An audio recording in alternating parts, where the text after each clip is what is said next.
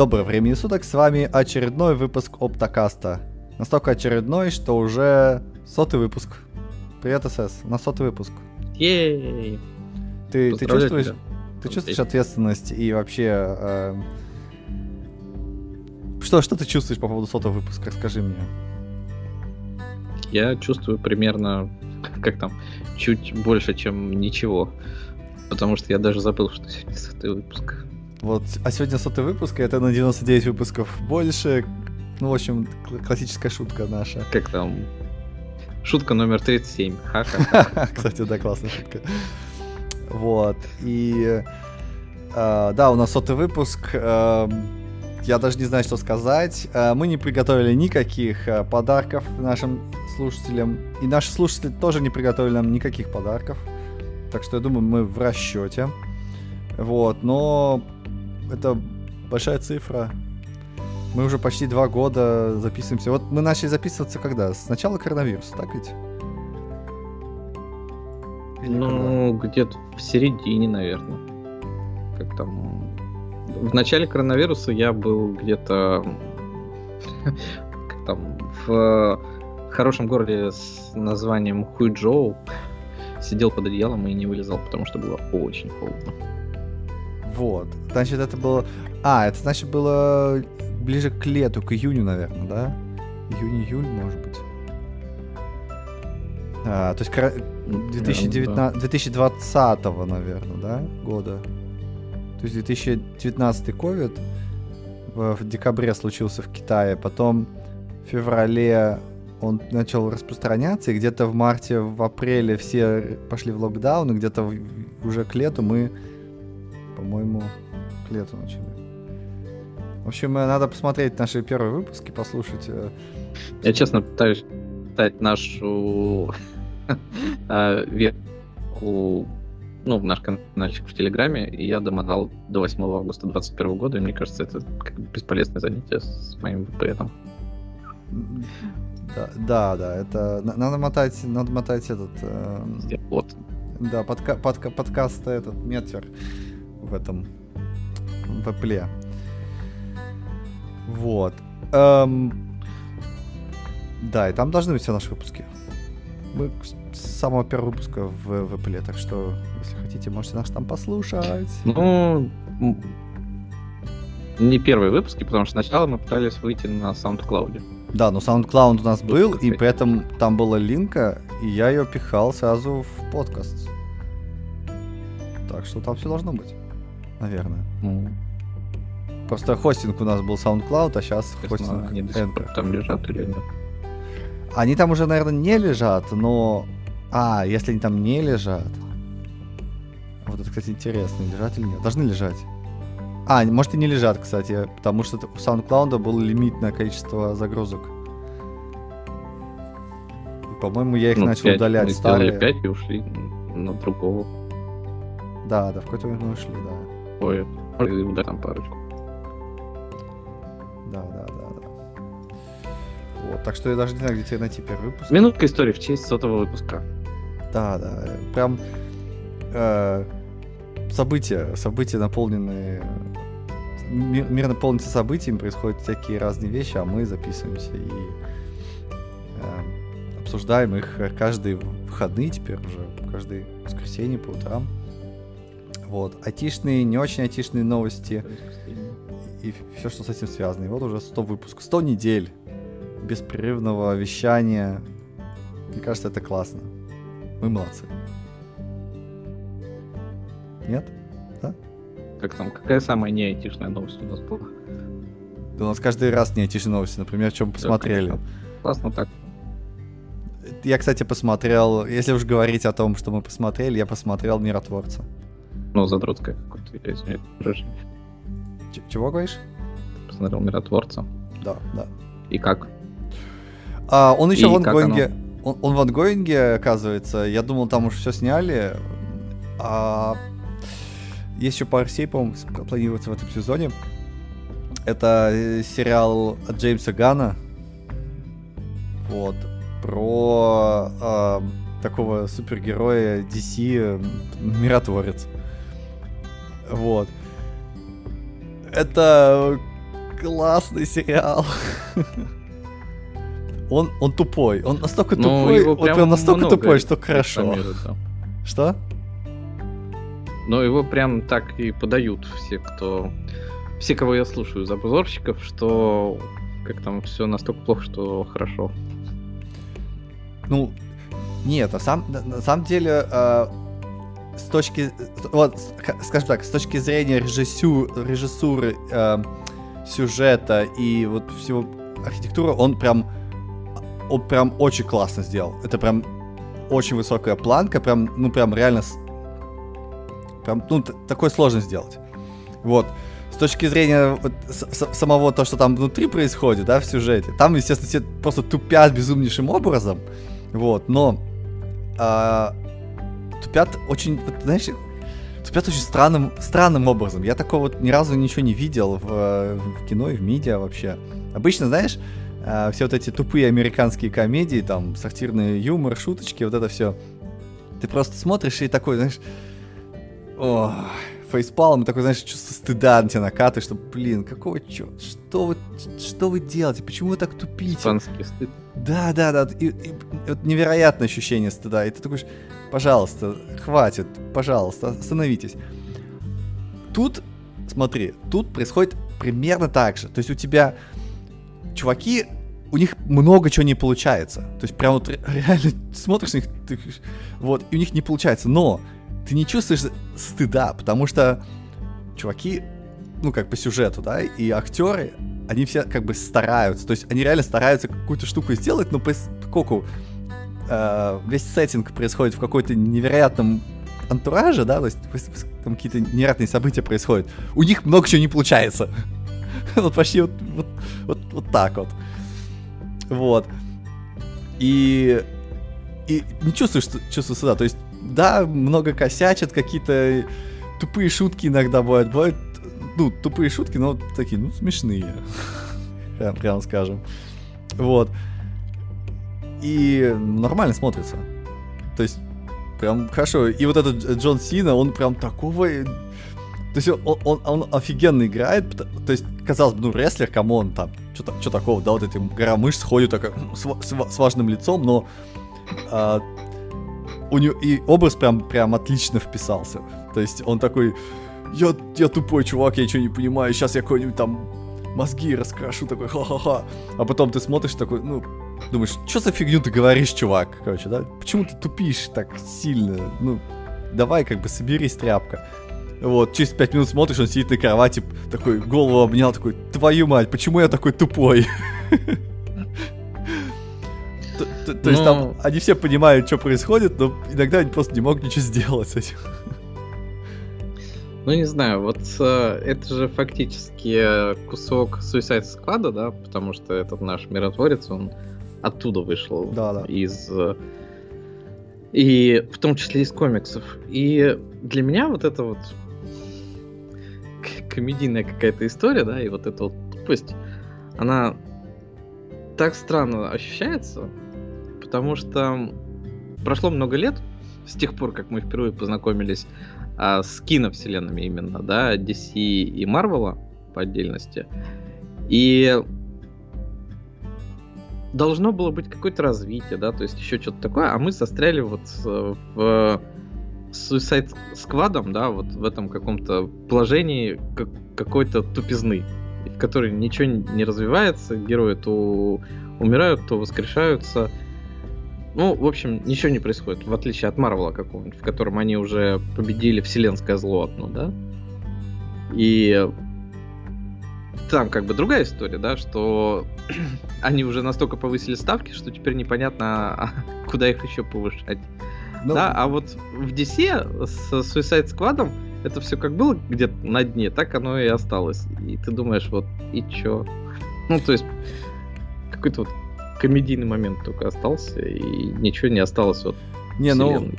Вот этот последний «Отряд самоубийца», который снял, опять же, Джеймс Ганн, вот, он был, ну, классным. Ну, то есть, там реально действительно происходит какой-то тупичок. Они постоянно делают какую-то фигню, у них тоже что-то не получается, но они в итоге побеждают. Вот, и одним из самых ярких персонажей именно был этот Миротворец. Ну, то есть просто он, мне кажется, он там просто нагло выше всех был. И за ним было прикольно наблюдать, что он творит. Вот, и мотивация у него была такая, знаешь... Но я так понимаю, он там быстро выбыл в фильме. Ну, он под конец где-то только. Он под конец, то есть там до финальной битвы он не дожил, да. Вот. Но всю первую половину фильма он прям, прям отжигал. Вот серьезно, вот. И когда им выпустили сериал, да, с этим Миротворцем, причем в таком же стиле, да, то есть... Там, то есть создать фильм, в котором тебе, у тебя нет испанского стыда за то, что у героев ничего не происходит, это сложно. Поэтому я и говорил в самом начале, что режиссура просто офигенная. То есть прям вот реально сложно ходить по вот этой грани, когда тебе, рука-лицо, да, вот, а когда у тебя просто какие-то приключения, по сути. Вот. И Джеймсу Ганну прям реально удалось. Вот, и на это прям классно смотреть. Ну, не знаю, как так получилось. Вот. Ну, может быть, потому что он Джеймс Ганн, да. Может быть, у него есть, да, какой-то стиль такой вот, да, и он постоянно его как-то вот оттачивал все это время, да, и, соответственно, ему дают новый сценарий, он этот сценарий, соответственно, адаптирует под стиль, да, и каким-то образом это получается, ну, нормально. Вот, ну, хотя да, даже... Свое видение. Да, там, хотя там есть... Колеса времени, в котором я посмотрел тот обзор, который ты мне присылал, и там говорится, что и режиссер, и все его помощники, все какие-то, ну, не неудачники, да, у них мало опыта, и в том числе и фэнтези, и вот их видение, оно какое-то странное все. А у Ганна есть видение, он знает, чего добиваться, видимо, супергероикой.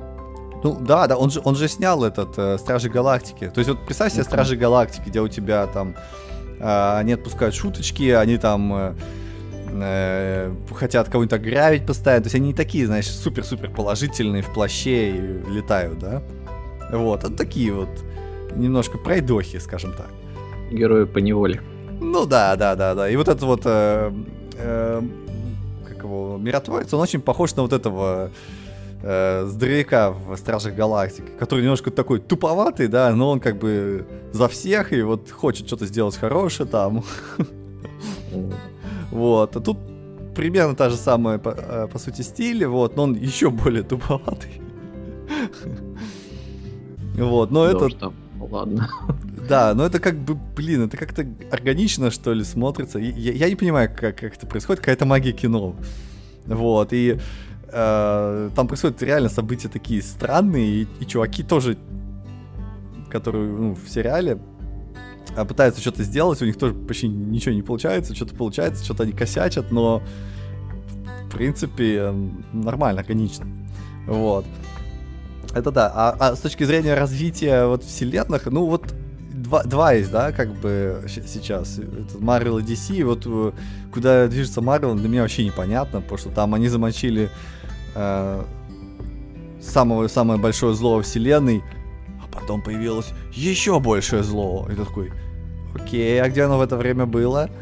Нет, подождите, они замочили вот это еще супер большое зло, и у них появится мега супер большое зло. Ты такой, подожди, а где вот это супер мега большое зло было все это время?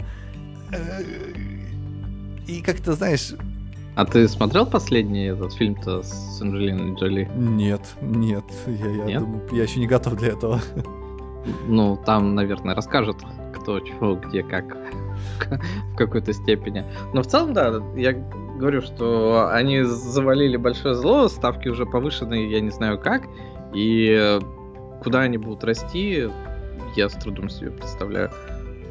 Это вообще вот, да, вся супергероика для меня так и выглядит, что вы все время повышаете ставки, и с фэнтези ты тоже постоянно побеждаешь какое-то мировое зло, да? Ну да. Только Вичер там вначале ходил, убивал просто монстров каких-то, но все равно это закончилось тем, что он борется с мировым злом. И я не вижу... Ну, то есть я не знаю произведения, которое бы как-то с этим... уживалась с проблемами локального масштаба, да, то есть могло протянуть какое-то долгое время. Ну, и вот это вот меня расстраивает. Ну, просто произведение, например, ну, давай возьмем «Колесо времени», да, там есть мировое зло, и они пытаются с ним бороться, да, и вот напряжение всех книжек, они с ним борются. В конце они его побороли, спойлер. Да. Вот, все, книжка закончилась. Проблема в чем? Проблема в том, что есть Marvel, которому деньги-то надо грести как-то. Вот, а зло побороли, что делать? Да? И как быть? И вот они думают, а давайте снимем сериалы теперь про такие, знаешь, побочных персонажей. Что в это время происходило в параллельной вселенной? Не, ну про Marvel там самая параллельная вселенная, это у нас все-таки там какое-нибудь ответвление Человека-паука, который сквозь вселенную называется, или как, где там у нас более другие варианты Человека-паука, и там совсем своя история. Но так-то у них есть же история вот реально с этими немыслимыми, не знаю, как они там называются, в Анджелине Джоли, которые разрываются. То есть у них там есть какой-то план на сверхмировое зло. Да, но... да, и что будет, когда они его замочат? Неизвестно. То есть, но я просто сейчас дело, еще что... продумал, какие я еще циклы знаю, да, которые вот не упираются в эту какую-то сверхмировозлостность. Это Пратчетт, да, с его плоским миром. То есть там, в принципе, в каждой книжке есть какая-то история. У него там были заходы на некоторое зло, да, какого-то глобального масштаба, но которое все равно оказалось каким-то локальным. Но в целом там все книги, они... То есть самое большое зло он раскатывает в третьей книге, а дальше какие-то местные проблемы решаются. Там в одной из самых хороших, ну, из тех, которые мне больше всего понравились, в цикле про волшебников, там вообще про футбольную команду, грубо говоря. Ну, и личность, которая в этом во всем замешана. То есть вот у него, кстати говоря, хорошо вышло, и ты читаешь, у него там несколько подциклов, и они там у всех какие-то свои истории, и это было приятно, нормально. Ну да, ну вот по DC, на самом деле, да, вот как раз они выбрали второй вариант, что не постоянно повышать ставки, а вот просто какие-то проекты просто показывают про вот этого чувака, про вот этого, то есть забудем про вот это вот Зака Снайдера и его там эту Лигу Справедливости, да, но все остальное это Аквамен, ну, там что-то в морях они дерутся, потом... Но там же все равно все в Лигу упирается в конечном итоге, что они борются тоже с каким-то мировым злом. Забудь про Лигу, ее не было. То есть вот это вот «Отряд самоубийц», просто какое-то там приключение, такой фильм приключений, да. Вот этот «Миротворец» тоже такой фильм приключения. Вот. И смотришь, ну, нормально. Нету мирового зла, все хорошо. Вообще, да, мировое зло, мне кажется, это пришло даже откуда-то с фэнтези, когда у тебя есть что-то там супер большое и плохое, и ты с этим пытаешься постепенно как-то бороться. Вот. Я даже вот у нас, кстати говоря, в историях, да, ну, мы придумываем историю, да, которую там впилить в наш проект. И у всех вот эта эпичность, она в крови. То есть сразу нужно там с каким-то королем что-нибудь делать. Или там, опять-таки, весь мир спасать. Ты, воу-воу-воу, чуваки, потише. Вам это делать долгие годы. Куда вы спешите? Зачем вы сразу решаете какую-то мировую проблему? Давайте, может, убьем какую-нибудь крысу в подземелье.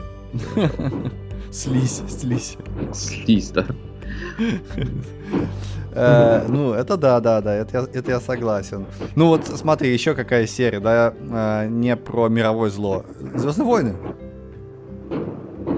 Ну, тут я не соглашусь, оно как раз про очень мировое зло. Так оно же в том-то и дело, что там они борются с империей постоянно, или с какими-то ситхами, которые постоянно возрождаются.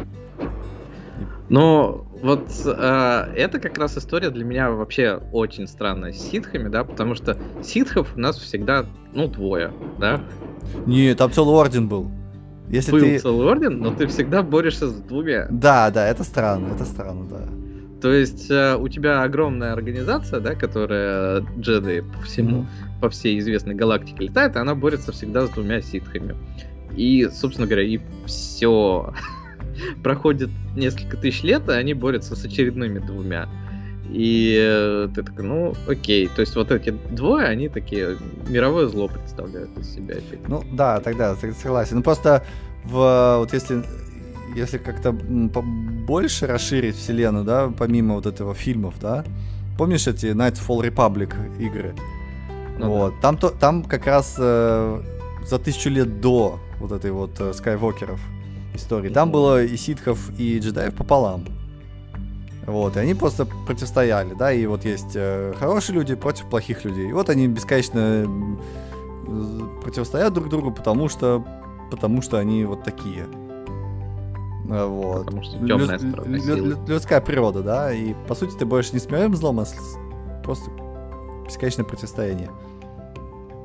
Вот, то есть если вот в такой перспективе смотреть, то может даже и подходит. Но действительно, да, если чисто фильмы брать, то там только двое всегда. Вот. Да, это такая вот минуточка супергероики, которая пронизывает нашу медийность. Вот. А что еще было супергероичное на этой неделе? Может быть, у нас есть какие-нибудь новости про супергероику? Ну, у нас много новостей, может быть, не про супергероику, но, как там, не знаю, вот твой герой Илон Маск пытался тут запустить очередную партию спутников. Да, там вообще была интересная история. Во-первых, на прошлой неделе случилось много новостей, связанных со Starlink'ом. Одна из новостей, вот, которая у нас здесь есть в шоу-нотах, это SpaceX запустил 49 спутников своего Starlink'а, вот, и 40 из них сгорели в атмосфере. Вот. Смысл в чем? Когда ты запускаешь спутники, они запускаются на низкую орбиту, где-то 200 километров или около того.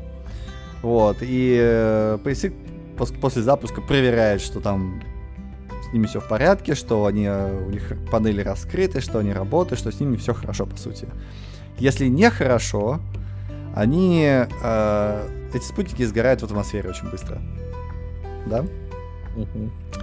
Вот. И это специально сделано, чтобы не создавать всяких осколков. Еще больше космического мусора.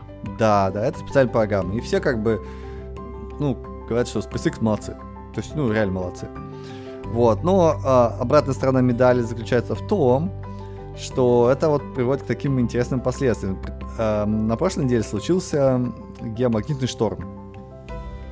Что эта штука значит? Значит, что у тебя атмосфера стала в 2 раза тяжелее, плотнее. Она стала в 2 раза плотнее. И спутники начали быстрее падать. Вот. И они... Я немножко иначе себе эту физику представлял. Если я понял, то геомагнитный шторм фактически сработал а-ля микроволновка, ну, грубо говоря, очень, и разогрел как раз воздух, отчего атмосфера Земли расширилась, и вот стало эта вот орбита... Плотной. Да, ну да, наверное, стала более плотной, да, тут ты прав. Ну, то есть расширился воздух, и спутники стали тормозить на той высоте, на которой они обычно не тормозят. На этой переходной орбите какой-то. Mm-hmm. Вот, и, соответственно, от этого они, да, затормозились и стали падать, бедняжки. Да, и только, видимо, 9 выжило, и, в общем, 40 было потеряно. Вот. То есть, с одной стороны, SpaceX молодцы, да, то есть они реально думают о том, как запускать рабочие спутники, как их сводить с орбиты, то есть так держать. С другой стороны, вот они будут нести ответственность, так что каждый раз такое может случиться. Вот. И во всей моей инфосфере все это очень смачно обсуждалось. Вот эта геомагнитная буря. И там сразу же после анонса SpaceX народ начал выкладывать фоточки всяких детекторов частиц, магнитометров и прочего во время этого события. Ну, с других спутников. Mm-hmm. Вот, и там прям видно, да, такие прям спайки большие, такие бух, что-то барбануло.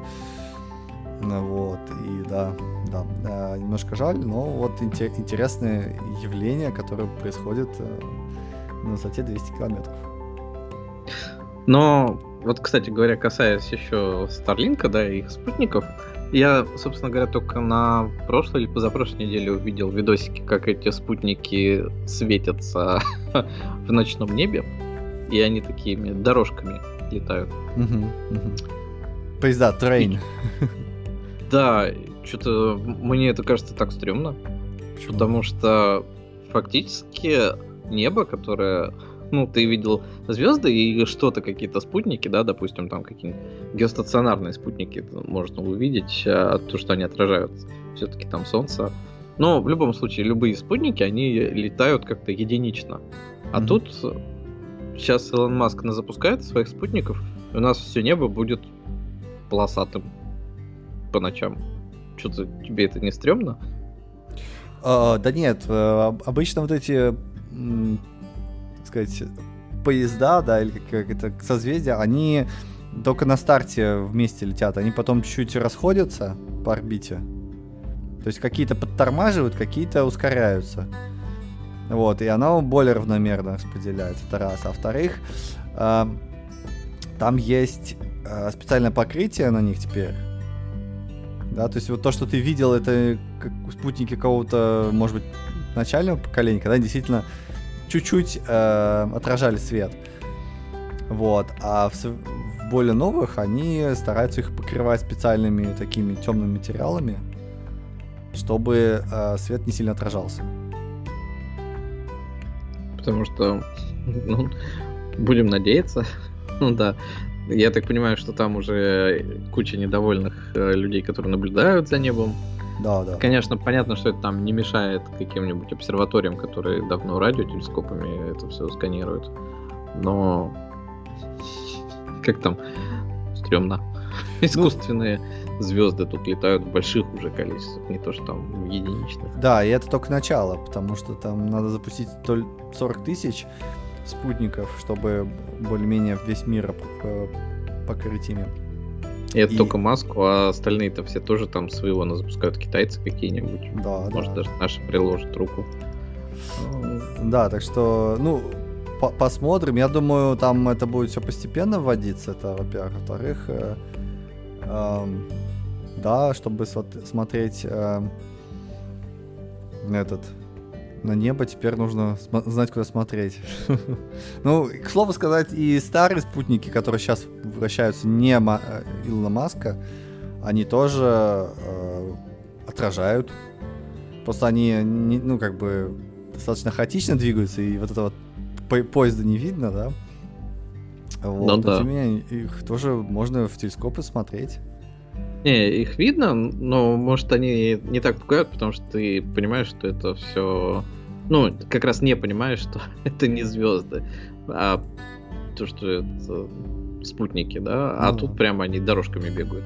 Ты такой, да что вы уже и там понастроили. Ну да.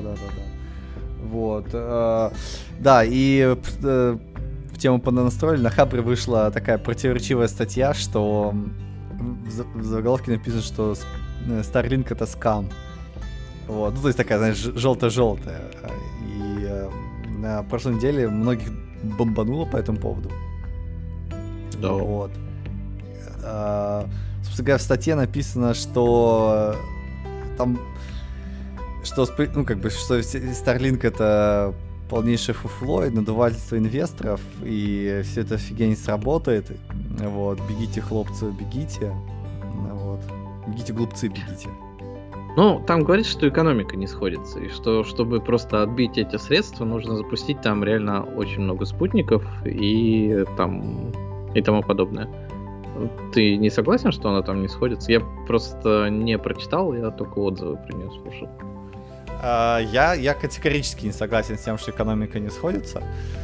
Вот, потому что ты не знаешь, какая экономика у Starlink.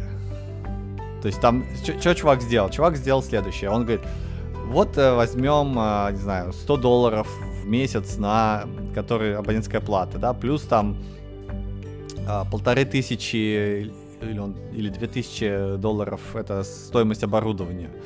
Вот, стоимость запуска посчитал и говорит, что вот не окупается. Вот, ну тут в этих аргументах прям вот все неправильно. Да, то есть, во-первых, он не знает, сколько стоит запуск этих спутников. Это раз. То есть SpaceX никогда не говорил о том, сколько себестоимость, да, запуска. У них есть цена на запуск коммерческой нагрузки, да, то есть сколько они со сторонних компаний берут, а сколько у них себестоимость именно ракеты, они не говорят. Вот, то есть чувак тоже точно не знает этого.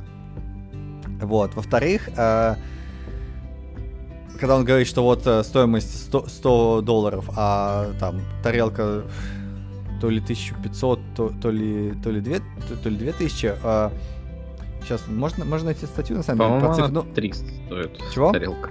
По-моему, 300 стоит. Вот, да. А он написал, то есть как раз за пару дней, что ли, до вот этой статьи вышла новость о том, что SpaceX продает тарелку теперь за 300, они смогли уменьшить стоимость. То есть смысл в чем? В том, что сейчас это в бета-версии, и все эти компоненты, они стоят дорого. Ну, потому что партии маленькие, да? Если ты будешь выпускать на 10 миллионов людей, то себестоимость тарелки снизится. Вот, это раз. Вот. А в-третьих, он... То есть он не учитывает, экономику масштаба производства. Вот. В-третьих, он допускает, что Starlink это для людей, для консюмеров. То есть он такой, вот, им нужно консюмеров, которым будут платить столько. Вот. И я, честно говоря, не очень уверен, что это для консюмеров будет только.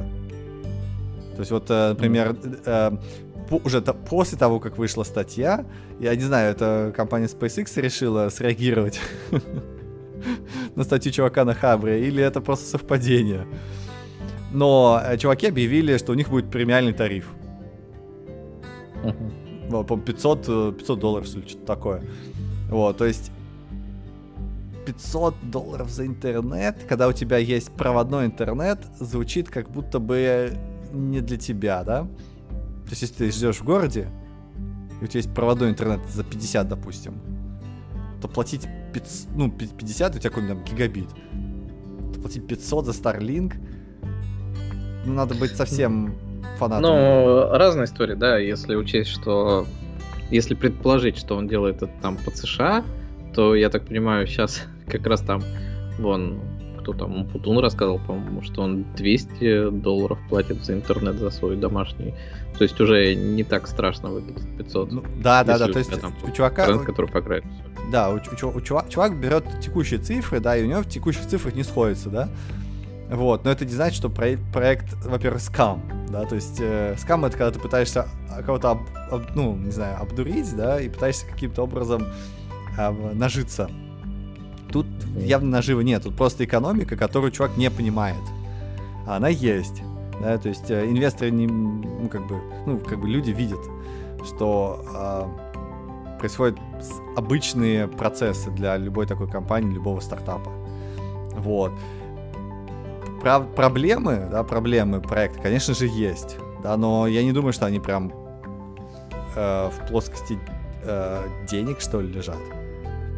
Вот, а у меня такой вопрос. А Starlink, он вообще торгуется на бирже? Это какая-то открытая компания?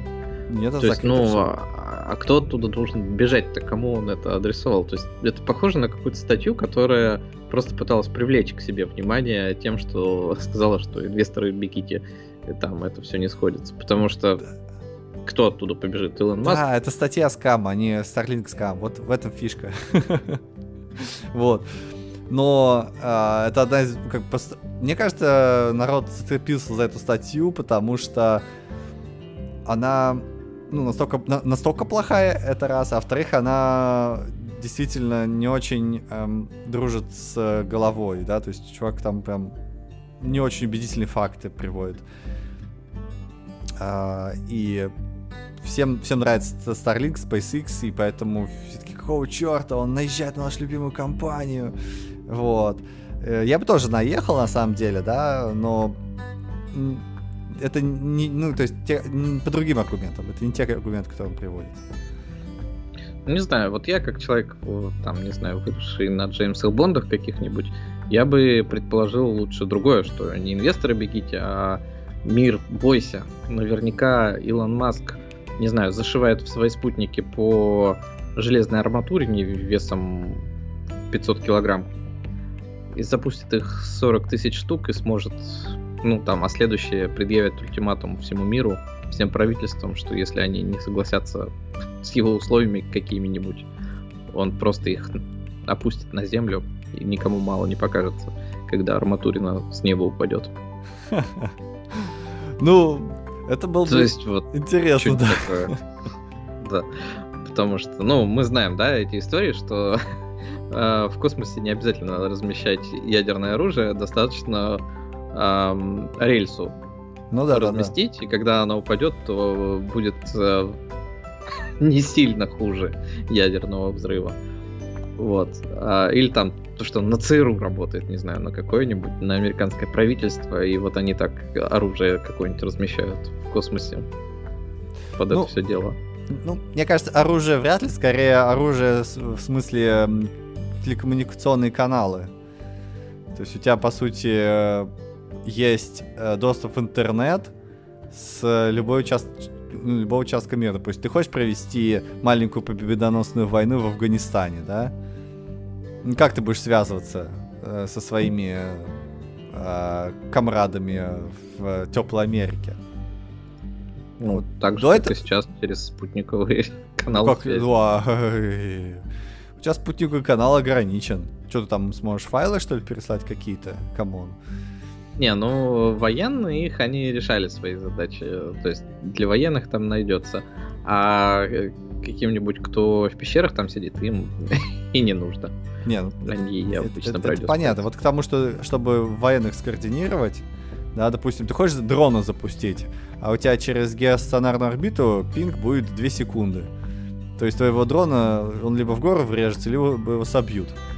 А сейчас Starlink ты будешь это делать, который, по сути, не провода. То есть тебя, если Афганистан отрезать от интернета, да, то американские военные все равно смогут проводить свои операции. Вот, и, например, запускать беспилотники. Не знаю, мне кажется, что, ну, как это сейчас работает, да, там в худших историях, в моем представлении, это если тебе прям нужны какие-то надежные каналы связи, запущенные от военных, то там запускается самолет просто, который работает ретранслятором, и он работает на весь Афганистан, тебе один такой. И это дешевле, чем запустить 40 тысяч спутников, по-моему. Ну, да, а может быть и нет. Мы же не знаем, какая экономическая модель вот этого самолета-ретранслятора, так ведь? Ну, да. Но он общем, будет там... Как этот, помнишь историю, этот фильм «Авиатор», знаешь? Угу. Там же рассказывалось про миллиардера, да, там, который построил самолет для самой большой, там, во время Второй мировой войны из дерева, для того, чтобы там военных доставлять в Европу. И он много там чего сделал, и в том числе он там как-то... Что-то он там, типа, какую-то то ли буровую строил, то ли еще что-то в таком духе, а потом оказалось, что он там подводную лодку доставал для Америки. Или упавший самолет какой-то, я не помню. Ну, то есть он что-то вот... В результате начали прослеживать его связи с ЦРУ и правительством американским, и что он много всего сделал для каких-то вот секретных операций. Такая минутка теории заговоров. И... Вот у меня возникает порой чувство, когда ты слушаешь про все проекты Илона Маска, что и у него могут быть какие-то связи. Вот я, скажем так, они, естественно, могут, потому что, во-первых, чувак не имеет права запускать ракеты без согласования там с миллионом военных, да? Это во всех странах. То есть, например, мы с тобой не сможем даже устроиться на собеседование SpaceX. Потому что мы даже не... квадрокоптер не можем запустить, чего уж там. Ну, фиг с ним с квадрокоптером, но граждане других стран не могут участвовать в проекте SpaceX. Вот вообще никак. Потому что там есть специальный пункт о том, что ты должен иметь гражданство и ты должен быть в юрисдикции. Но они же там запускают военные спутники в том числе. Не-а. Это ракеты. То есть смысл в чем? Во всех странах, вообще во всех странах, управляемая тяга, да, ракета с управляемой тягой запрещена. То есть тебе нужно с военными это согласовывать и вставать на учет. То есть тебе нужно бухать с военными и быть с ними на одной ноге. То есть в любой момент тебя могут прийти и с тобой поговорить. Потому что управляемая тяга, это значит, что ты можешь доставить на орбиту все, что угодно, и не только спутник. Понимаешь, да? Все ракеты со SpaceX на управляемой тяге, естественно. Все, что летает в космос. Вот. И это регулируется прямо в каждой стране. То есть 100% Илон знает всех военных. Да? И даже вот скриншоты были где-то у SpaceX, где вот эта Гвен Шотвелл, да, которая глава SpaceX, да, у нее, естественно, рядом стоит генерал какой-то местный. Вот, то есть это гарантированно есть связь, да, то есть даже фиг с ним со спутниками военным, да, это не так даже важно, вот именно ракеты. Вот, поэтому как говорят, ой, а знаете, Starlink, наверное, будет для консюмеров, ну, я думаю, если у него экономика не будет сходиться, то придут американские военные и просто зальют это деньгами. И скажут, а вот нам неплохо было бы. Это теперь наше. Вот, я думаю... Может, не так, но Илон, наверное, не пропадет. Да, я думаю, проект не пропадет в любом случае, и я думаю, Илон не очень переживает по этому поводу, так что... У проекта Starlink есть свои, так сказать. И почему, кстати, все остальные страны внезапно такие мобилизовались? Да потому что вот.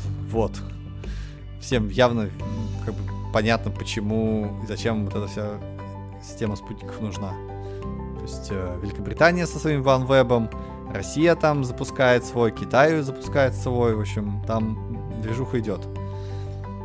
Ну, я не знаю, они так запускают тоже наши, допустим, и с многоразовыми ракетами, да, там с первой ступенью какой-нибудь многоразовый тоже было шумихи много, тоже сначала все говорили, что нет, фигня, потом оно полетело, все сказали, ну, вроде не фигня, потом сказали, что мы сделаем свое, потом в результате ничего не поменялось, окей. Не, ну, это эффект, как бы, это чуть другое, потому что как доставить эти спутники на орбиту, да пофиг как, да. Вот, то есть, тот же сейчас Союз, что ли, да, они же запускают OneWeb. Вот на прошлой неделе еще была одна партия. Точнее, они прям очень много этого OneWeb запускают, прям, ну, очень много. Я бы сказал, идут, ну, если не вровень, да, со Starlink'ом, да, то, по крайней мере, делают явные практические шаги чуть ли не каждый месяц по запускам. Вот, то есть это прям, ну, большое дело. Я подписан на канал Роскосмоса, вот, и они прям вот периодичностью чуть ли не каждый месяц публикуют о том, что вот мы еще OneWeb запустили, вот еще. Вот, то есть 11 февраля запустили OneWeb с Гвианского космического центра, да, то есть 2 дня назад. Вот. Ну, ладно, пускай запускают. Может, интернета станет побольше. Ну да. Мне его порой не хватает. Интернета порой не хватает. Вот. А для чего нам нужен интернет? А чтобы мы... Наворовали 4,5 миллиарда. Наворовали 4,5 миллиарда. Ой. Нет, мы не должны. Мы осуждаем любое противоправное действие. Так же, как и полиция Америки. Расскажи, что там случилось с этими миллиардами? А случилась какая-то странная история. Может быть, можно было бы даже подумать, что это еще какая-то небольшая теория заговора. И все это подставные лица, фигуранты этой истории, но вроде как говорят, что нет. А если конкретно, то в 2016 году некие лица взломали такую большую криптобиржу Binance и увели оттуда много биткоинов. Я сейчас не скажу... 119 754, если быть точным. На тот момент они стоили, ну, не то чтобы много, 71 миллион долларов примерно. Но когда говорят, сколько они стоят сейчас, это слегка шокирует людей. А стоят они сейчас примерно 4,5 миллиарда долларов.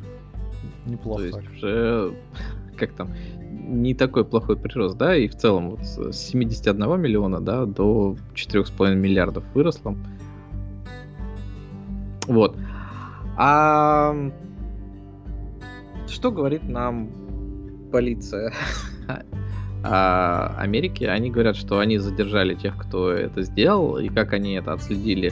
Они отследили некоторые движения с тех кошельков, которые были, и они смогли найти Google Drive диск, на котором лежали все, ну не все, а примерно 2000 ключей к кошелькам, на которых содержались эти биткоины, которые ушли из Binance тогда. Mm-hmm. И также они смогли понять, что к этому же аккаунту, к которому привязан Google Drive, привязан и Gmail. И на этом Gmail есть куча информации, которая помогла сопоставить с реальными людьми, кто владеет этим Google аккаунтом и, соответственно, владеет этим Google Drive и, соответственно, украл эти деньги.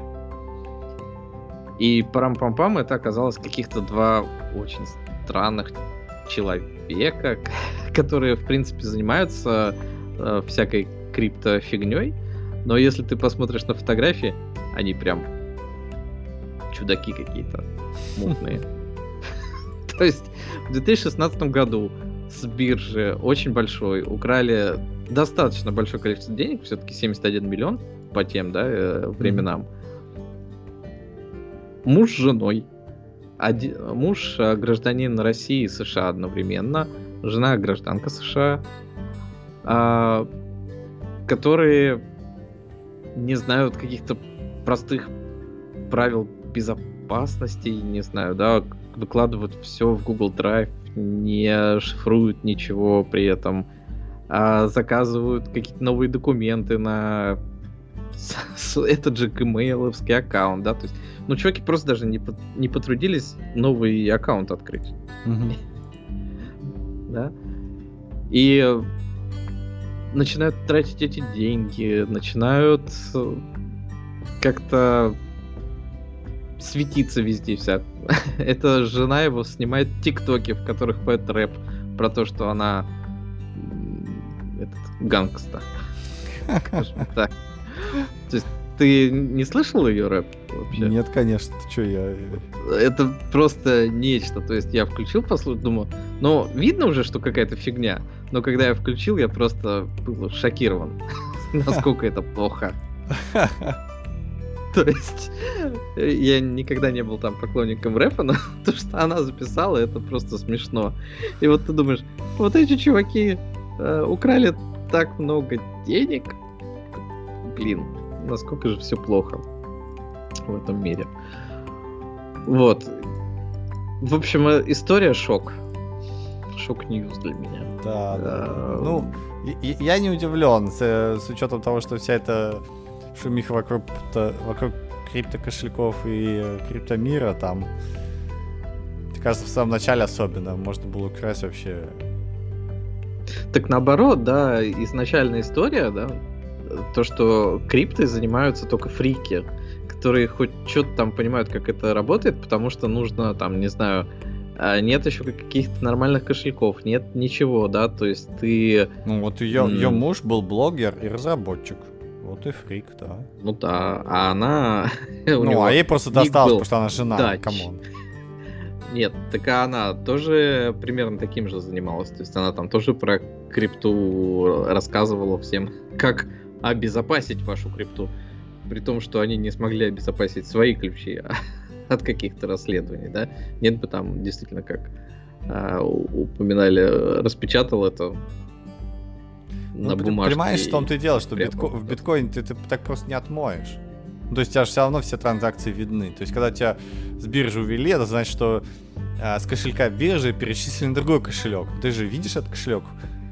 Ну да, и отслеживаешь. Ну, собственно говоря, так они и выяснили, да, то есть, видимо, там правительственные органы, которые этим занимались расследованием, завели какие-то ботов, которые отслеживали транзакции по этим кошелькам, и вот они нашли этих чуваков. И вот что, кстати, интересно, да, у нас же говорится, что биткоин это хрен отследишь и все в таком духе. Ну вот смогли, когда захотели. Да, никто не говорит, что я никогда не говорил. Там же все. Ну ты не говорил. Это я про то, что, допустим, вот у нас сейчас собираются в России регулировать это все, в том числе под лозунгом, что спонсируют терроризм и все в таком духе. Но вот это настолько прозрачно все. Все, кто хотят, за этим следят, там, ну, вопросы там, конечно, возникают каким-нибудь действительно серьезным криптовалютам, ну, которые все пытаются скрыть какой-нибудь манера или еще что-нибудь в таком духе. Но вот все отследили, всех нашли, ну, да, посадили. Никакого плохого рэпа в ближайшее время нас не ожидает. Нас спасли от плохого рэпа, ей. По крайней мере, на 20 лет. Я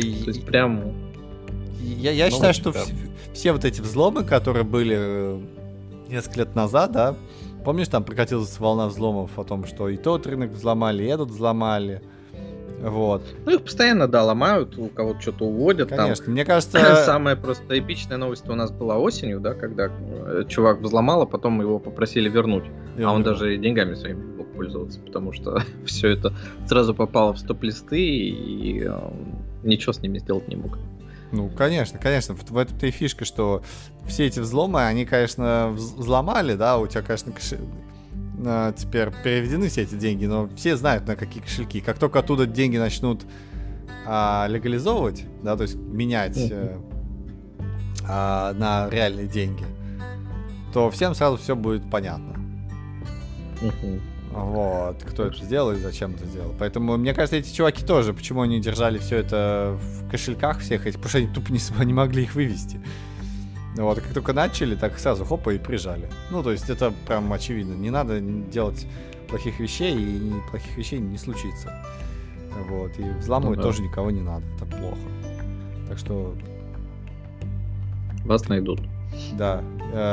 Илья Лихтенштейн и Хизер Морган, вам наша категорическая фи, вы были плохими детишками. Так дело вести себя. И рэперами. Чего? И рэперами тем более плохими. Рэперами плохими. Блин, хоть что-нибудь они ему делали хорошо, я не знаю. Ну это прям очень странно выглядело, чуваки прям... Там я несколько видео посмотрел, какой-то там семейный. Ну, не в том смысле, семейное видео. Но, да, как они общаются, как еще что-то. У нее еще, кстати, она знала русский, и у нее такой он ломаный, она там с кошкой какой-то общается на русском со своей. Странно, что она вообще общается на русском. Ну, почему? Видимо, они там в семье, да, на русском общались. Что им? Да. Что у нас есть еще? Давай про правильное отмывание денег поговорим. GitHub анонсировал новость о том, что теперь разработчики могут делать репозиторий только для спонсоров. Ей. OnlyFans для взрослых. Для немытых гиков, да. Для гиков, да. Там, и только гики пахнут очень плохо. Вспоминаю еще один мем прошлой недели. Да. Это было смешно. Шутка номер 37. 35, да. 35, да. А, да, собственно говоря, давай расскажу, в чем новость. Есть на GitHub такая штука, называется спонсоры. Это что-то вроде Patreon. То есть вы можете кликнуть на кнопку спонсировать и платить там сколько-то долларов в месяц или вообще сколько-нибудь денег просто чуваку, просто так.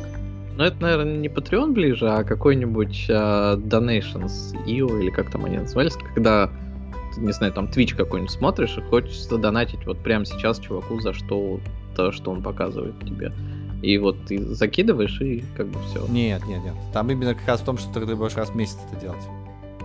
Ну, ты можешь раз в месяц сделать, но просто Patreon, он предполагает тоже закрытые посты какие-то.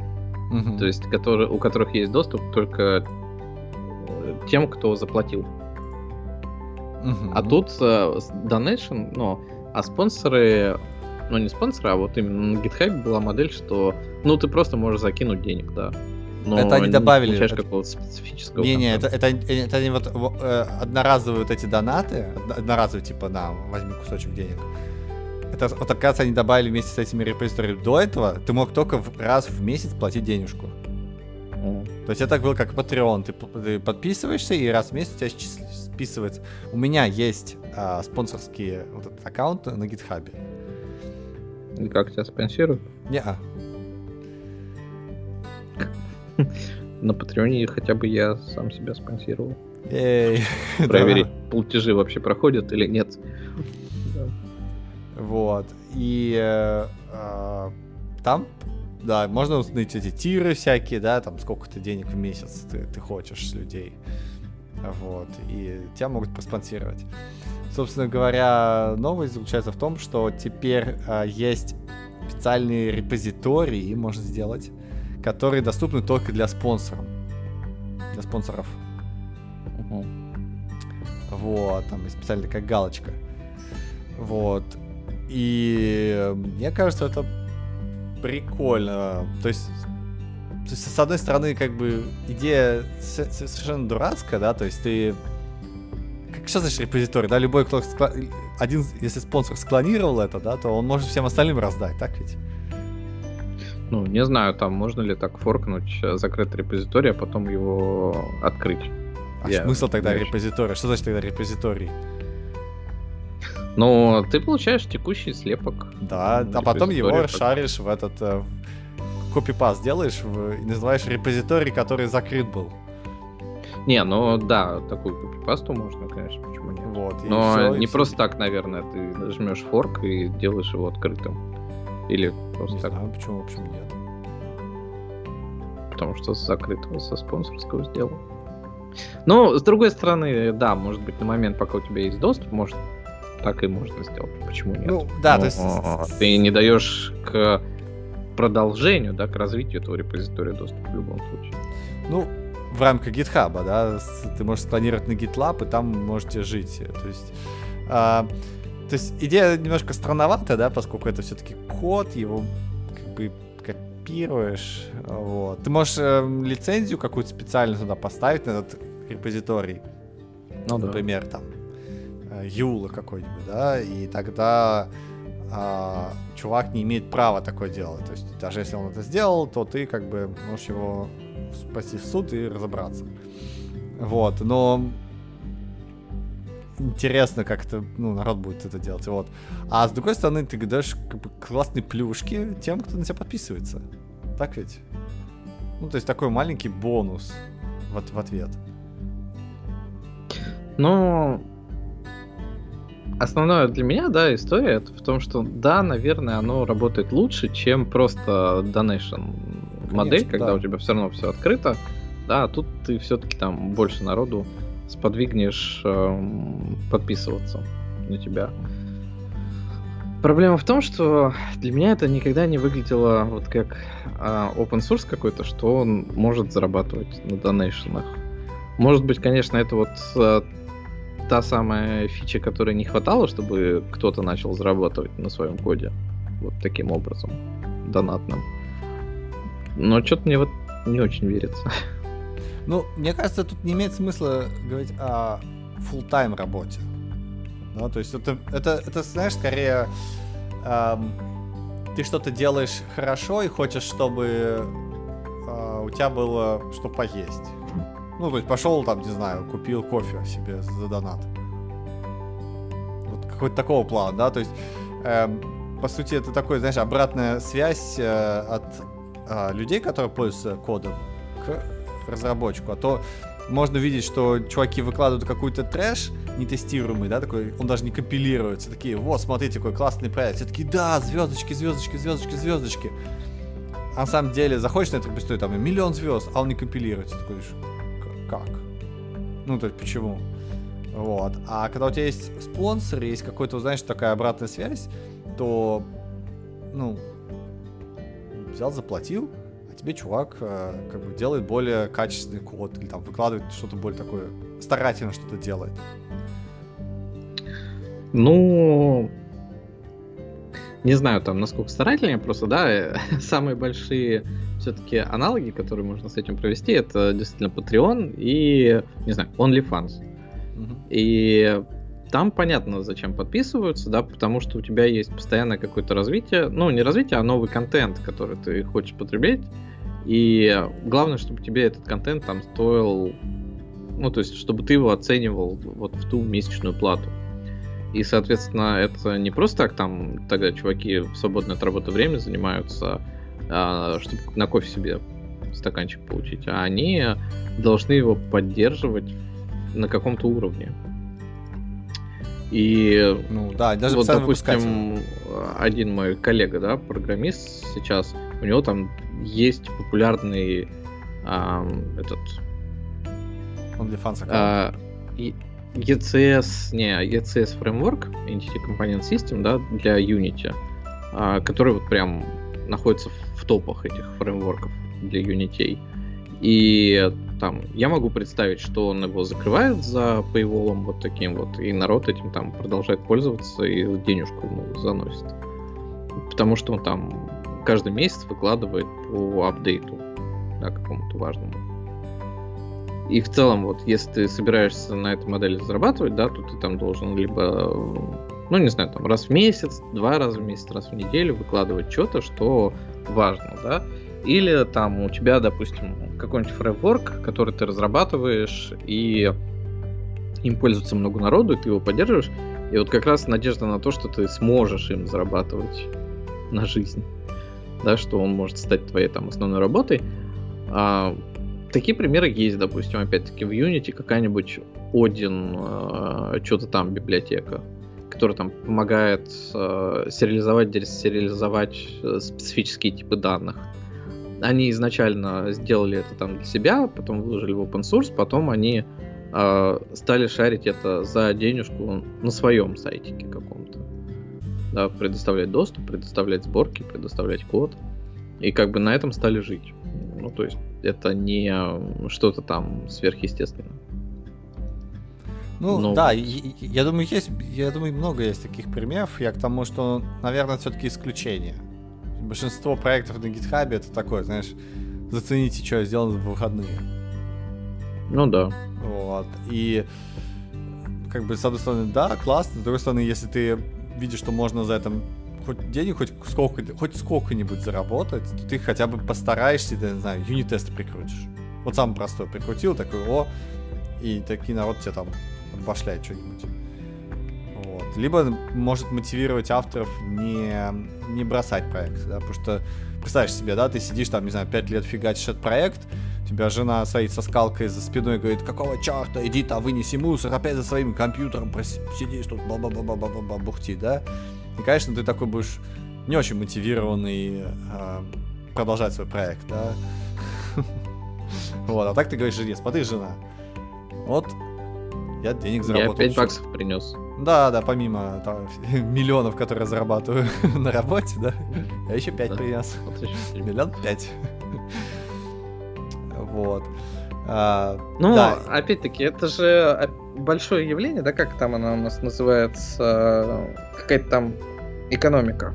Donation экономика или еще что-то в таком духе, и она там у нас... помогла заработать денег куче, не знаю, медсестер и официанток. И будем надеяться, что она поможет заработать программистом. То есть, может, это действительно станет каким-то толчком для того, чтобы и за код люди начали платить, а не просто брать его из open source.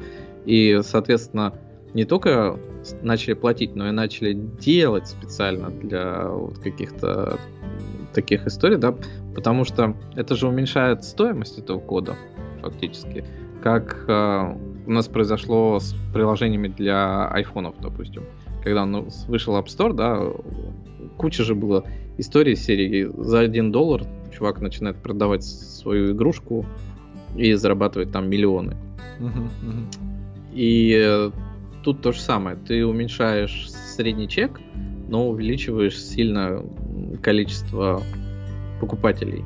И ты понимаешь, что на это можно жить, и, соответственно, может быть, мы получим кучу каких-нибудь классных библиотек, которые могут существовать вот...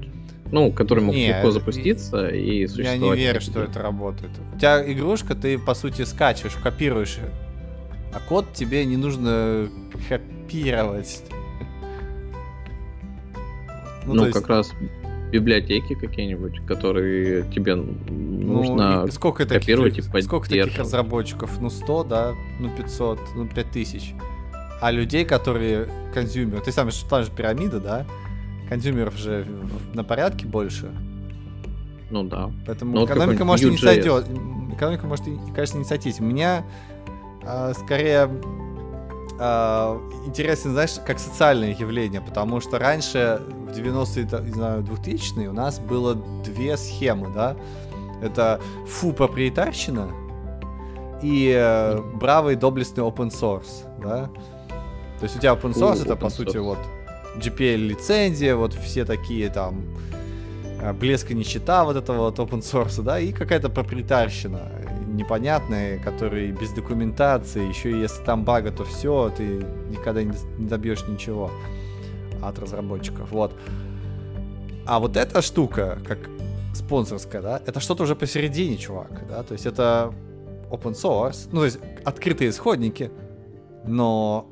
ты можешь сделать так, чтобы часть функциональности надо было, ну, должно, часть функциональности доступна за деньги.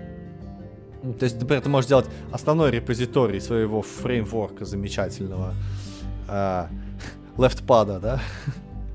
Фреймворка Leftpad ты делаешь бесплатным, а к этому фреймворку ты делаешь специальный репозиторий, да?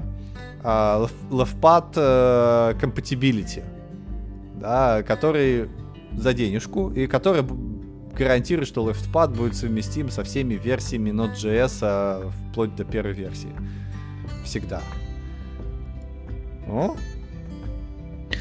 Ну, хрен его знает. Вот я про такое разделение как раз я слышал историю, да, что вот можно тогда заприволить чего-то там, но оно как раз мне не видится там в будущем. Если уж приволить, то все приволить, потому что там денег не так много требуется. И те, кто реально хотят этим пользоваться, они тебе заплатят там эти твои $5.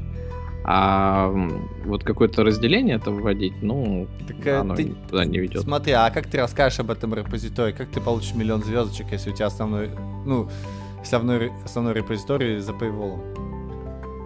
Ну, ты... Сначала ты создаешь какой-то продукт, которым всем нравится, всем должен нравиться. Потому что вот этих вот фреймворков для JavaScript, допустим, их миллионы, да? Ну, то есть реально миллионы, и чё, будет миллион первый. Нет, ты делаешь какой-то, набираешь аудиторию, все подсаживаются на него, а потом ты говоришь, ребята... Ну, то есть ты можешь либо закрыть его полностью, сказать, все, теперь только для подписчиков, либо сказать, что, а вот какие-то фичи доступны, вот как Nginx пошел, как Elasticsearch, как Mongo, как все вот эти бесконечные единороги, да, просто сделать, а вот Enterprise фичи или какое-то вот специальное отношение, да, вот оно в отдельном репозитории. Ну, вот эта модель такая, жизнеспособная такая, нет? Да хрена. Ну, да, собственно говоря, GitHub только анонсировал, еще никто ничего не понимает, но мне кажется, это правильный шаг со стороны GitHub и в продвижении вообще вот так, как бы социально значимого события. Очень-очень важно с точки зрения социально значимого. Patreon — это вещь в себе все-таки, да, согласись. Ты фиг с ней интегрируешься, чтобы там в подкаст добавить Patreon, это прям целое дело, чтобы там в блоге показывать статьи только для патронов, это тоже целое дело. В общем, целое дело. Не то, чтобы прям, ну, то есть я же интегрировался. Да, да. Даже если я смог, другие смогут. Нет, я говорю, что это нельзя, я говорю, что это можно, сложно. А вот когда у тебя нативная интеграция, да, это все-таки поприятнее будет. Тебе не нужно париться по поводу привязки одного к другому, там что-то все дело работает хорошо. Вот. Я, честно говоря, прям рад за GitHub, они прям молодцы, то, что они делают. Вот. В общем, контрибьютор, экономика шагает, спонсор, экономика шагает по планете. Да. Что еще? Давай обсудим. Давай обсудим Google аналитику. Да ладно, тебе что там? Google аналитика и аналитика. Давай радио обсудим. Да, действительно, давай радио обсудим. Вот. Скажи. В Сиэтле случился кризис. Как там? Радиокризис. А если точнее, то некоторые модели автомобилей Mazda с 2014 по 2017 год разучились переключать радиостанции и крутили только радио NPR, как там Сиэтл, что-нибудь там. Ну, я просто плохой радиоведущий. Но, в общем, они крутили только радио NPR, ты не мог ничего сделать, никуда переключиться. И в целом там вся система, да, внутренняя машины ломалась. Медийная, руль-то, наверное, двигался, да? Не знаю. Есть такой по дороге тебя внезапно NPR, и руль начинает разворачиваться, и ты куда-то едешь в другую сторону, да? Да. И ты едешь в эту радиостанцию. Вот. Очень интересная история. Как там, я как человек, у которого какое-то продолжительное время была Mazda, да, и вообще в нашей семье любят Mazda, несколько подрастроился. А ты вообще смотрел что-нибудь про эту историю? Нет? Я читал. Говорит, да. Не на всех Маздах, но только в Сиэтле это. Только в Сиэтле с 2014 по 2017 модельные годы, да. И, соответственно, там это довольно большое количество автомобилей затронуло, раз про это стали говорить. И я даже, в принципе, могу понять, наверное, как это сработало, потому что это сработало, когда чуваки попадали на эту радиостанцию. Этот баг, он был где-то в течение одного дня, соответственно, вот кто в течение этого дня переключался на эту радиостанцию, больше не могли ее поменять. Выглядит это так, что система перезагружается, и, собственно говоря, ну, то есть она загружается и тут же уходит в ребут. Видимо, чуваки вставили какую-то непозволительную последовательность символов в свои... Ну, знаешь, у радио есть что-то типа телетекста, которые они рассылают. Да, конечно. Это называется... Как это... Сейчас найду, там. Как называется. Но это да, это есть... У тебя есть, по сути, FM-канал, и прямо рядом с ним есть специальный еще один канал для цифровой. Вот, да. И там передают какую-то информацию цифровую. Там, да, и там обычно это бежит какая-то строка, которая пишет там, какая музыка играет, или там вот Business FM, допустим, передавал котировки по этому каналу. Вот, и тут, судя по всему, эта радиостанция врубила какую-то фигню, и мультимедийная система на это среагировала падением, и каждый раз при загрузке она пыталась... Ну, то есть там радио, оно работает сразу, фактически, сразу начинает воспринимать это все. И вот мультимедийная система, когда она полностью загружается, она там, наверное, с кэша подгружает вот этот пояснение, да, и тут же снова уходит в ребут. В результате ты ничего не можешь сделать. RPDS, по-моему, называется она. Да, как-то так. Или, RDS, вот. RDS, да. Ну, я помню, там R и ES. Radio System, да. Radio Data System называется. Вот. И что самое удивительное для меня, это то, что в сервисах говорят, что они не могут это починить, и только менять всю эту, весь этот блок мультимедийный, стоит он 1500, а из-за кризиса поставок и чипов хрен знает, когда это сможет случиться в этом Сиэтле. Вот.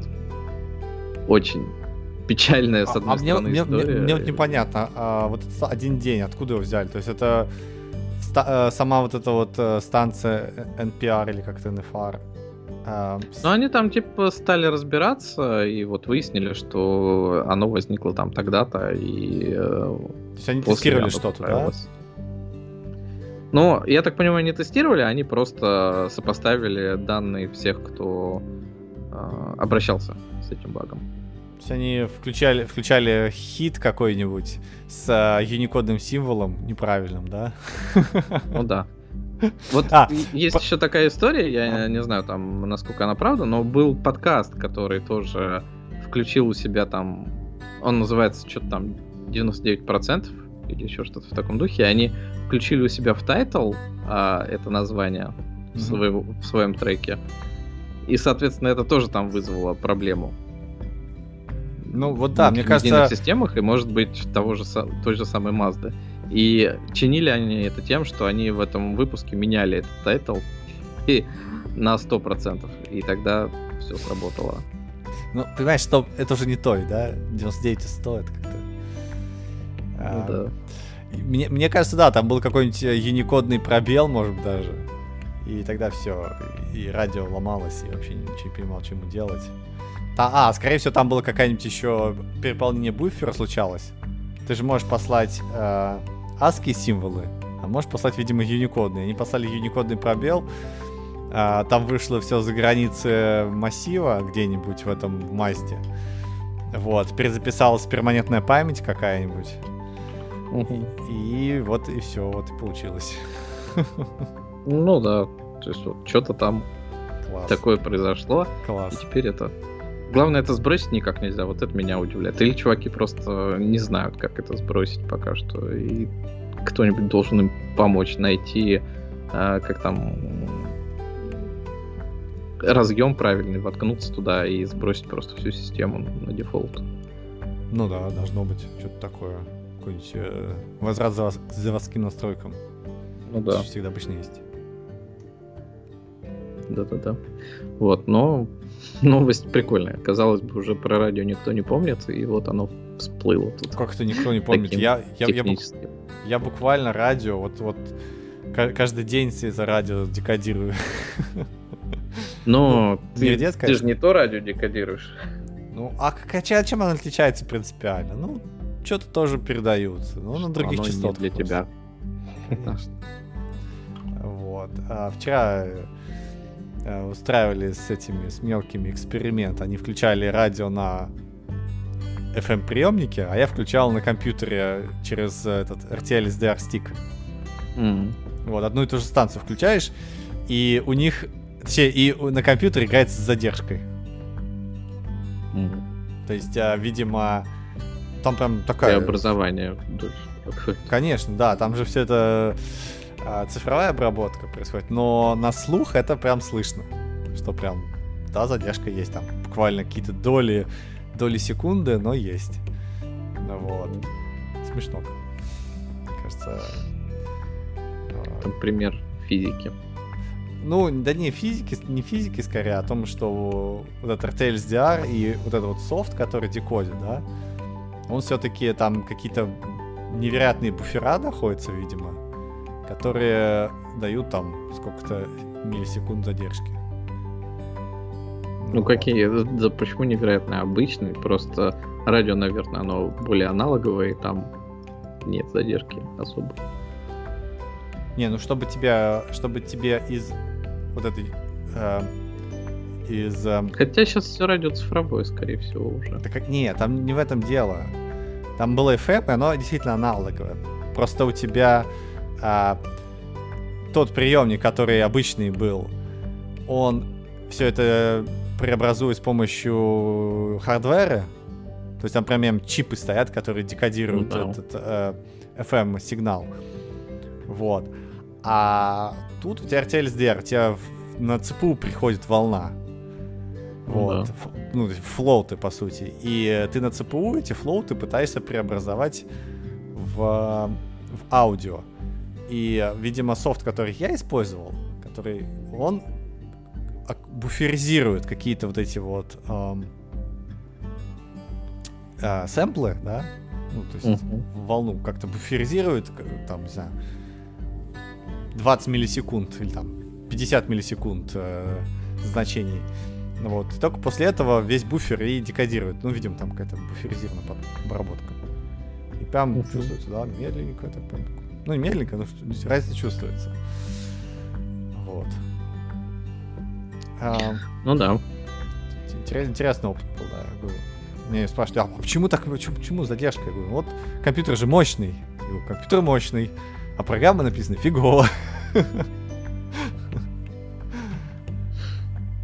Вот, ну и программы, они всегда более такие общего назначения, поэтому они всегда медленнее, чем что-то специального значения. Можно соревнования устраивать на меньшую задержку. Ну, кстати, ну... создание программ. Да я думаю, в принципе, там можно было подтюнить так, чтобы была вообще незаметная задержка, но тогда пришлось бы много ЦПУ тратить. Вот, то есть там все-таки трейд-офф между скоростью, да, и latency. Вот, чуваки решили, ну, пофиг на latency. Кто в здравом уме будет слушать ту же самую станцию, но на обычном аналоговом приемнике? Ну, логично, да. А вот оказались такие безумцы. Вот. Окей. А что у нас еще в контексте интересная новость? Мне кажется... Ну, у нас есть несколько статей рассуждений. Есть статья со слухами. Со слухами? Что за слухи? Давай со слухами. Просто рассуждения, мне кажется, еще могут на час спокойно потянуть. Да. Ну, слухи у нас как обычно. У Apple есть планы, и они его придерживаются. Вот. А если конкретно, то вот-вот у нас в ближайшие недели и месяцы должны представить новые чипы, новые маки на этих новых чипах. И все будет зашибись, как всегда. Все ждут, да? Да, все ждут M2, и что набор нового оборудования, соответственно, будет примерно таким же, как выпустили M1. То есть это новый MacBook Pro 13-дюймовый, новый Mac Mini, новый iMac 24-дюймовый и MacBook Air. Вот. А все, что помощнее, оно будет там на M1 Max'ах и Pro. И в этом году еще будет Mac Pro на чем-то. И там, наверное, говорят, просто кучу M1 Pro или Max'ов, или как там они называются, запихнут туда просто в этот Mac Pro и все. И будет все работать. Мне кажется, нет. Мне кажется, это фигня. Про Mac Pro особенно.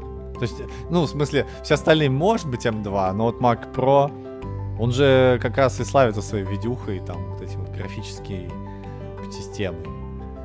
Ну, думаешь, вот что видюха... последний Mac Pro, который здоровый, там, типа, можно было запихнуть две топовые видеокарты от AMD, там, в спайке. И, да, я с трудом себе представляю, как там M справляются с картой. Ну, может, они там как-нибудь как раз научатся использовать AMD-шные карты. Опять-таки, они же с NVIDIA не дружат. Внешняя видеокарта, да? Там проблема в том, что непонятно, как архитектурно делать. Какая там была проблема? Почему нельзя внешние видеокарты подсоединить к M1?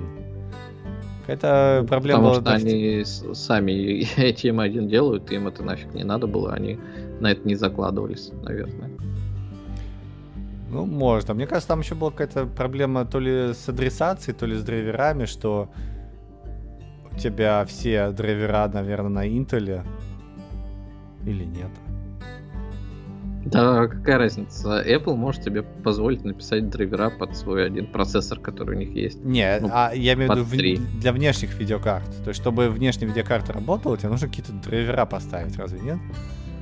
Да, они также могут пойти и сказать, как они раньше делали, что вы можете поставить сюда вот такой чип или вот такой чип. Или если вы занесете очень много денег, то вот два таких чипа. И все, и написать под это драйвера сами. Потому что кто лучше них знает там, архитектуру M1 и API там все и тому подобное. Ну да, непонятно. Я вот жду как бы обновления Mac Mini, и я все. И если M2 будет, соответственно, у нас наследником M1, да, и он будет точно таким же с ограниченным 16 гигабайт памяти объемом, да, то мне непонятно, чего Mac Mini они так и останутся с 16 гигабайтами. Или, то есть их не хотят делать на топовых процессорах, чтобы не размывать, не знаю, покупательную способность своих больших процессов. Потому что мне бы хотелось Mac Mini обновить? 64 гигабайтами. Ну да, вот обновить, именно перейти на M-серию.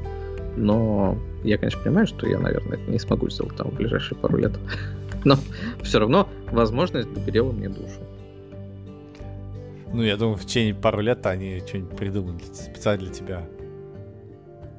Ну, М1 у нас в результате вот прожил 2 года практически. И то же самое будет, наверное, с М2. Через пару лет будет М3. Ну да. Ну, что же прожил? Он сейчас есть, он живет, он живее всех живых. Вот я на нем сейчас прям приятненько. По-прежнему. Хочу побольше памяти. Хочу 64. Не хочу возвращаться в 16. Я, кстати, знаешь, что заметил? Вот ты себе не представляешь. Как только я 16 гигабайт поставил себе, я периодически смотрю на память. И она периодически также вся выедается. Невероятно. Да. То есть у тебя, когда 8 гигов, все шустро летает и почти вся память выедается. Что 16, у тебя все шустро летает и память выедается. Такой, Но история в том, что как там с маками, если ты смотришь, что у тебя там наверняка кэш-файл вырастает в объемах. И вот чем меня и радует мои 64 гигабайта, что у меня не выедается вся память. Хоть у меня там и кэш-файлов на 20-30 гигабайт становится в какой-то момент, но у меня все равно есть свободное пространство в памяти. Вот. И мне приятно от этого. Ну, я не знаю, да, кстати, кэш, вот у меня написано, что кэш файлов 2 гигабайта, память использована 12 из 16. Угу. Вот. Ну, да, и... в процентном соотношении примерно так оно и бывает. И вот раньше у меня Eclipse занимал 1 гигабайт в памяти при 8 гигабайтовом эре, а сейчас он занимает 3,5. Такой... Ну, еще немножко, и как идея будет. А идея, вот, C-Line запущен 4.4. Ты такой, как так? Ну, отжирают все, что могут, да. Так и живем. Ну, это... Да, вот в том-то и дело, что... А как это работает? То есть раньше он тоже летал. При маленьком потребление памяти. И сейчас летает при большом потреблении памяти. Почему не сделать маленькое потребление памяти? Может, ты раньше не замечал? Как ты не вот замечал? Сейчас ты вернешься на 8 гигабайт, ты почувствуешь, что что-то тут не так. Ну, не знаю. Я сейчас чувствую, что Eclipse что-то они закодили какую-то фигню. То есть я недавно выпустил, обновился до новой версии, и он прям совсем плохо стал. То есть что-то они совсем не посмотрели в производительность. И там прям, например, открываешь мевиновский пом XML. И раньше, по-моему, просто клик открываешь, он открывается. А тут открываешь, И он открывается. Как бы... Почему? Что случилось? Не досмотрели, что ли? В общем, ложка дегтя появилась в моей бочке меда. Вот, я теперь не знаю, что с ней делать. А я теперь знаю, что у тебя слишком много памяти и пытаются ее долго забивать, когда открывается. Кстати, да, вполне возможно, они как-то увеличили потребление памяти, у них ГЦ стал больше работать. Хотя да нет, это не ГЦ, чувак, это какая-то явная проблема в коде, потому что у тебя, ну, ГЦ не работает так долго. То есть ты открываешь файл, и он не должен ГЦ запускать вообще никогда. Вот. Это ну, как бы странная история. Скорее всего, просто недооптимизировали. Ну, прям неприятно. Встроенное старение. Все программы начинают работать медленнее со временем. Это ужасно, я тебе скажу. Это ужасное ощущение. Ничего... в том, а, еще... Знаешь, чем обидно? Вот самое обидное в чем? Вот я обновил Eclipse, и ни хера не поменялось. Ну, вообще ничего нового не случилось. Вот вообще ничего. То есть файлы как открывались, так и открываются. Код как писался, так и пишется. Новые подсказки как были, так и есть. Все то же самое. Но... Только этот купай вот может тебя спасти. Да нет, это... Я бы ожидал, что они будут постоянно тюнить, ускорять как-то, не знаю.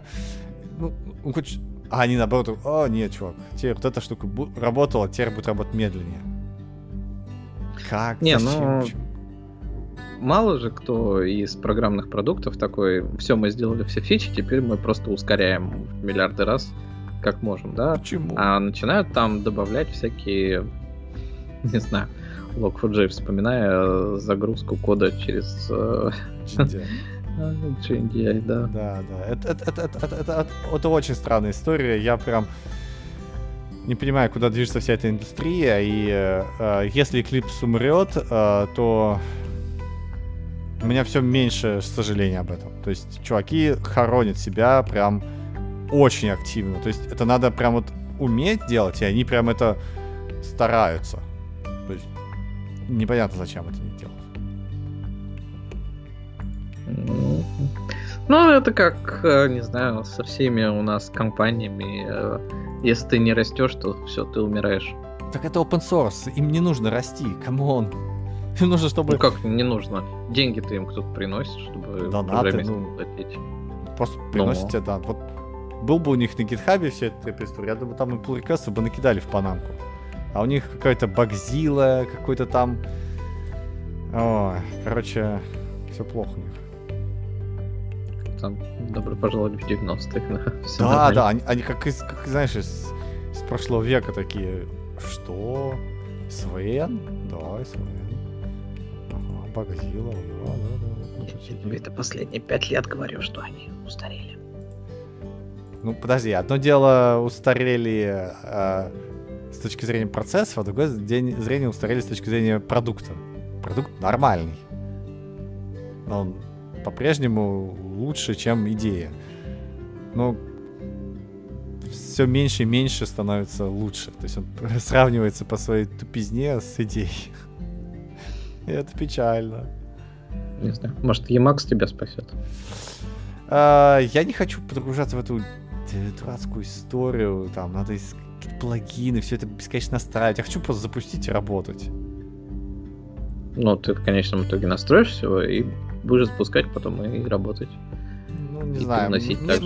Слушай, мне нравится идея вот этого UI, да, что у тебя есть UI-чик, который ты кликаешь, и вот перед тобой все возможности, да, то есть когда у тебя в голове какие-то комбинации клавиш и все вот это вот.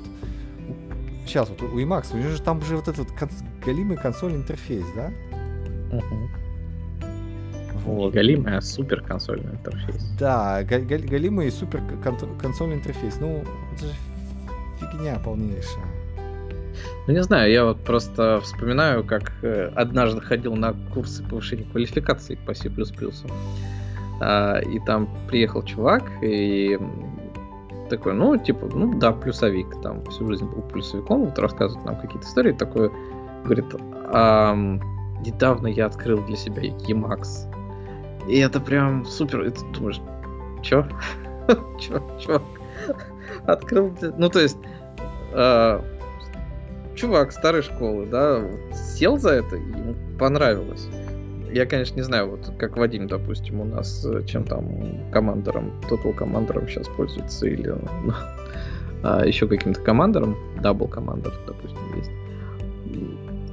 Но у него это травма детства, да, то есть он всю жизнь, он на этом вырос, он, соответственно, этим пользуется, потому что ему удобно, ему нравится это все.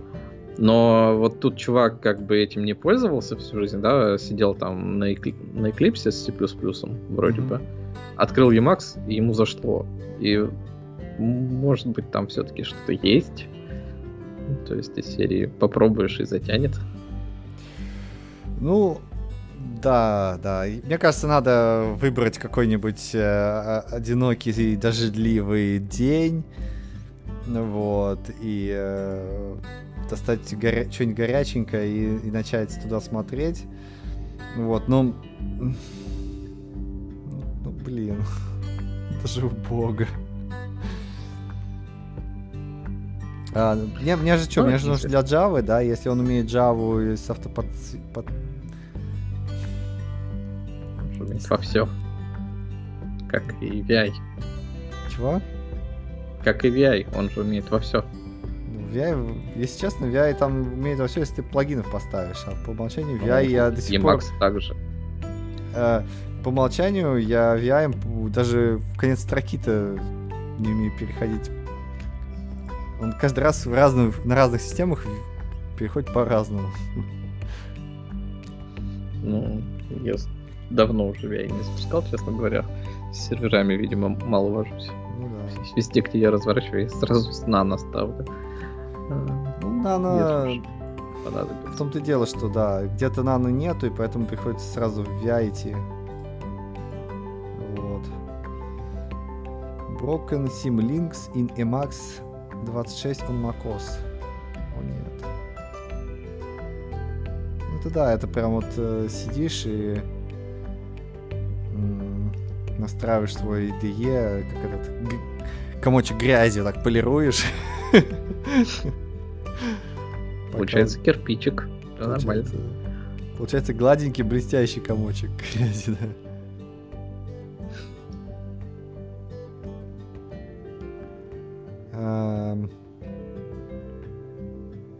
Может быть, надо попробовать, да. Это, может быть, у меня жизнь станет легче. Тогда и не нужно будет никакого-нибудь C-Line, да? Вообще ничего не нужно будет. Ну да. Как это... Какого? Я познаю трансцендентность, да. И все буду делать через это. Через Emacs, да. Вот. Что-нибудь еще хочешь потрогать? Какую-нибудь новость? Я думаю, можно уже потихонечку сворачиваться, уже как бы соросрощищемас. Вот. И да, у нас уже вышло где-то 1:40 даже, почти 1:40. Вот. А в нашем юбилейном 100-м выпуске. 100-й выпуск, чувак, это... Не знаю, за это надо выпить. Морсика. На 150 меньше, чем у Завтракаста. Ну, ничего страшного. Зато мы стабильны, мы молодцы, и у нас нету цели... У нас же нету цели выйти на самоокупаемость, привлечь аудиторию. Нет же, нет?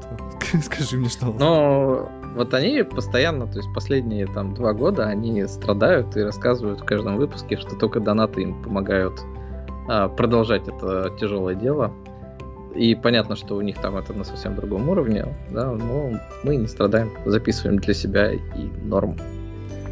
Ну, да, то есть там просто есть ведущие, которые на полную ставку работают. То есть ты, если без донатов, ты просто, не делаешь этого. Не можешь тогда этого. Да, вот. И, по сути, там уже у них не только подкаст, но еще стримы, все вот это вот, и такая медийная, по сути, студия. И формат, конечно, немножко другой, чем у нас, а мы просто в удовольствие для себя, может быть, для кого-то еще. Для наших мам. Привет, мамы. Здравствуйте. Здравствуйте. Вот, записываемся каждые выходные, воскресенье. Вот так вот. Это был наш OptoCast номер 100. Надеюсь, у нас еще будет 100 выпусков или даже 200. Ничего не могу обещать. 500. 300. Так. Да. Программиста. Вот. Да. 300 у программиста. 45-я шутка. Да. Вот. Всем спасибо, всем пока. Поздравляйте нас, мы вас поздравляем тоже. Андрей СС были в эфире. Пока.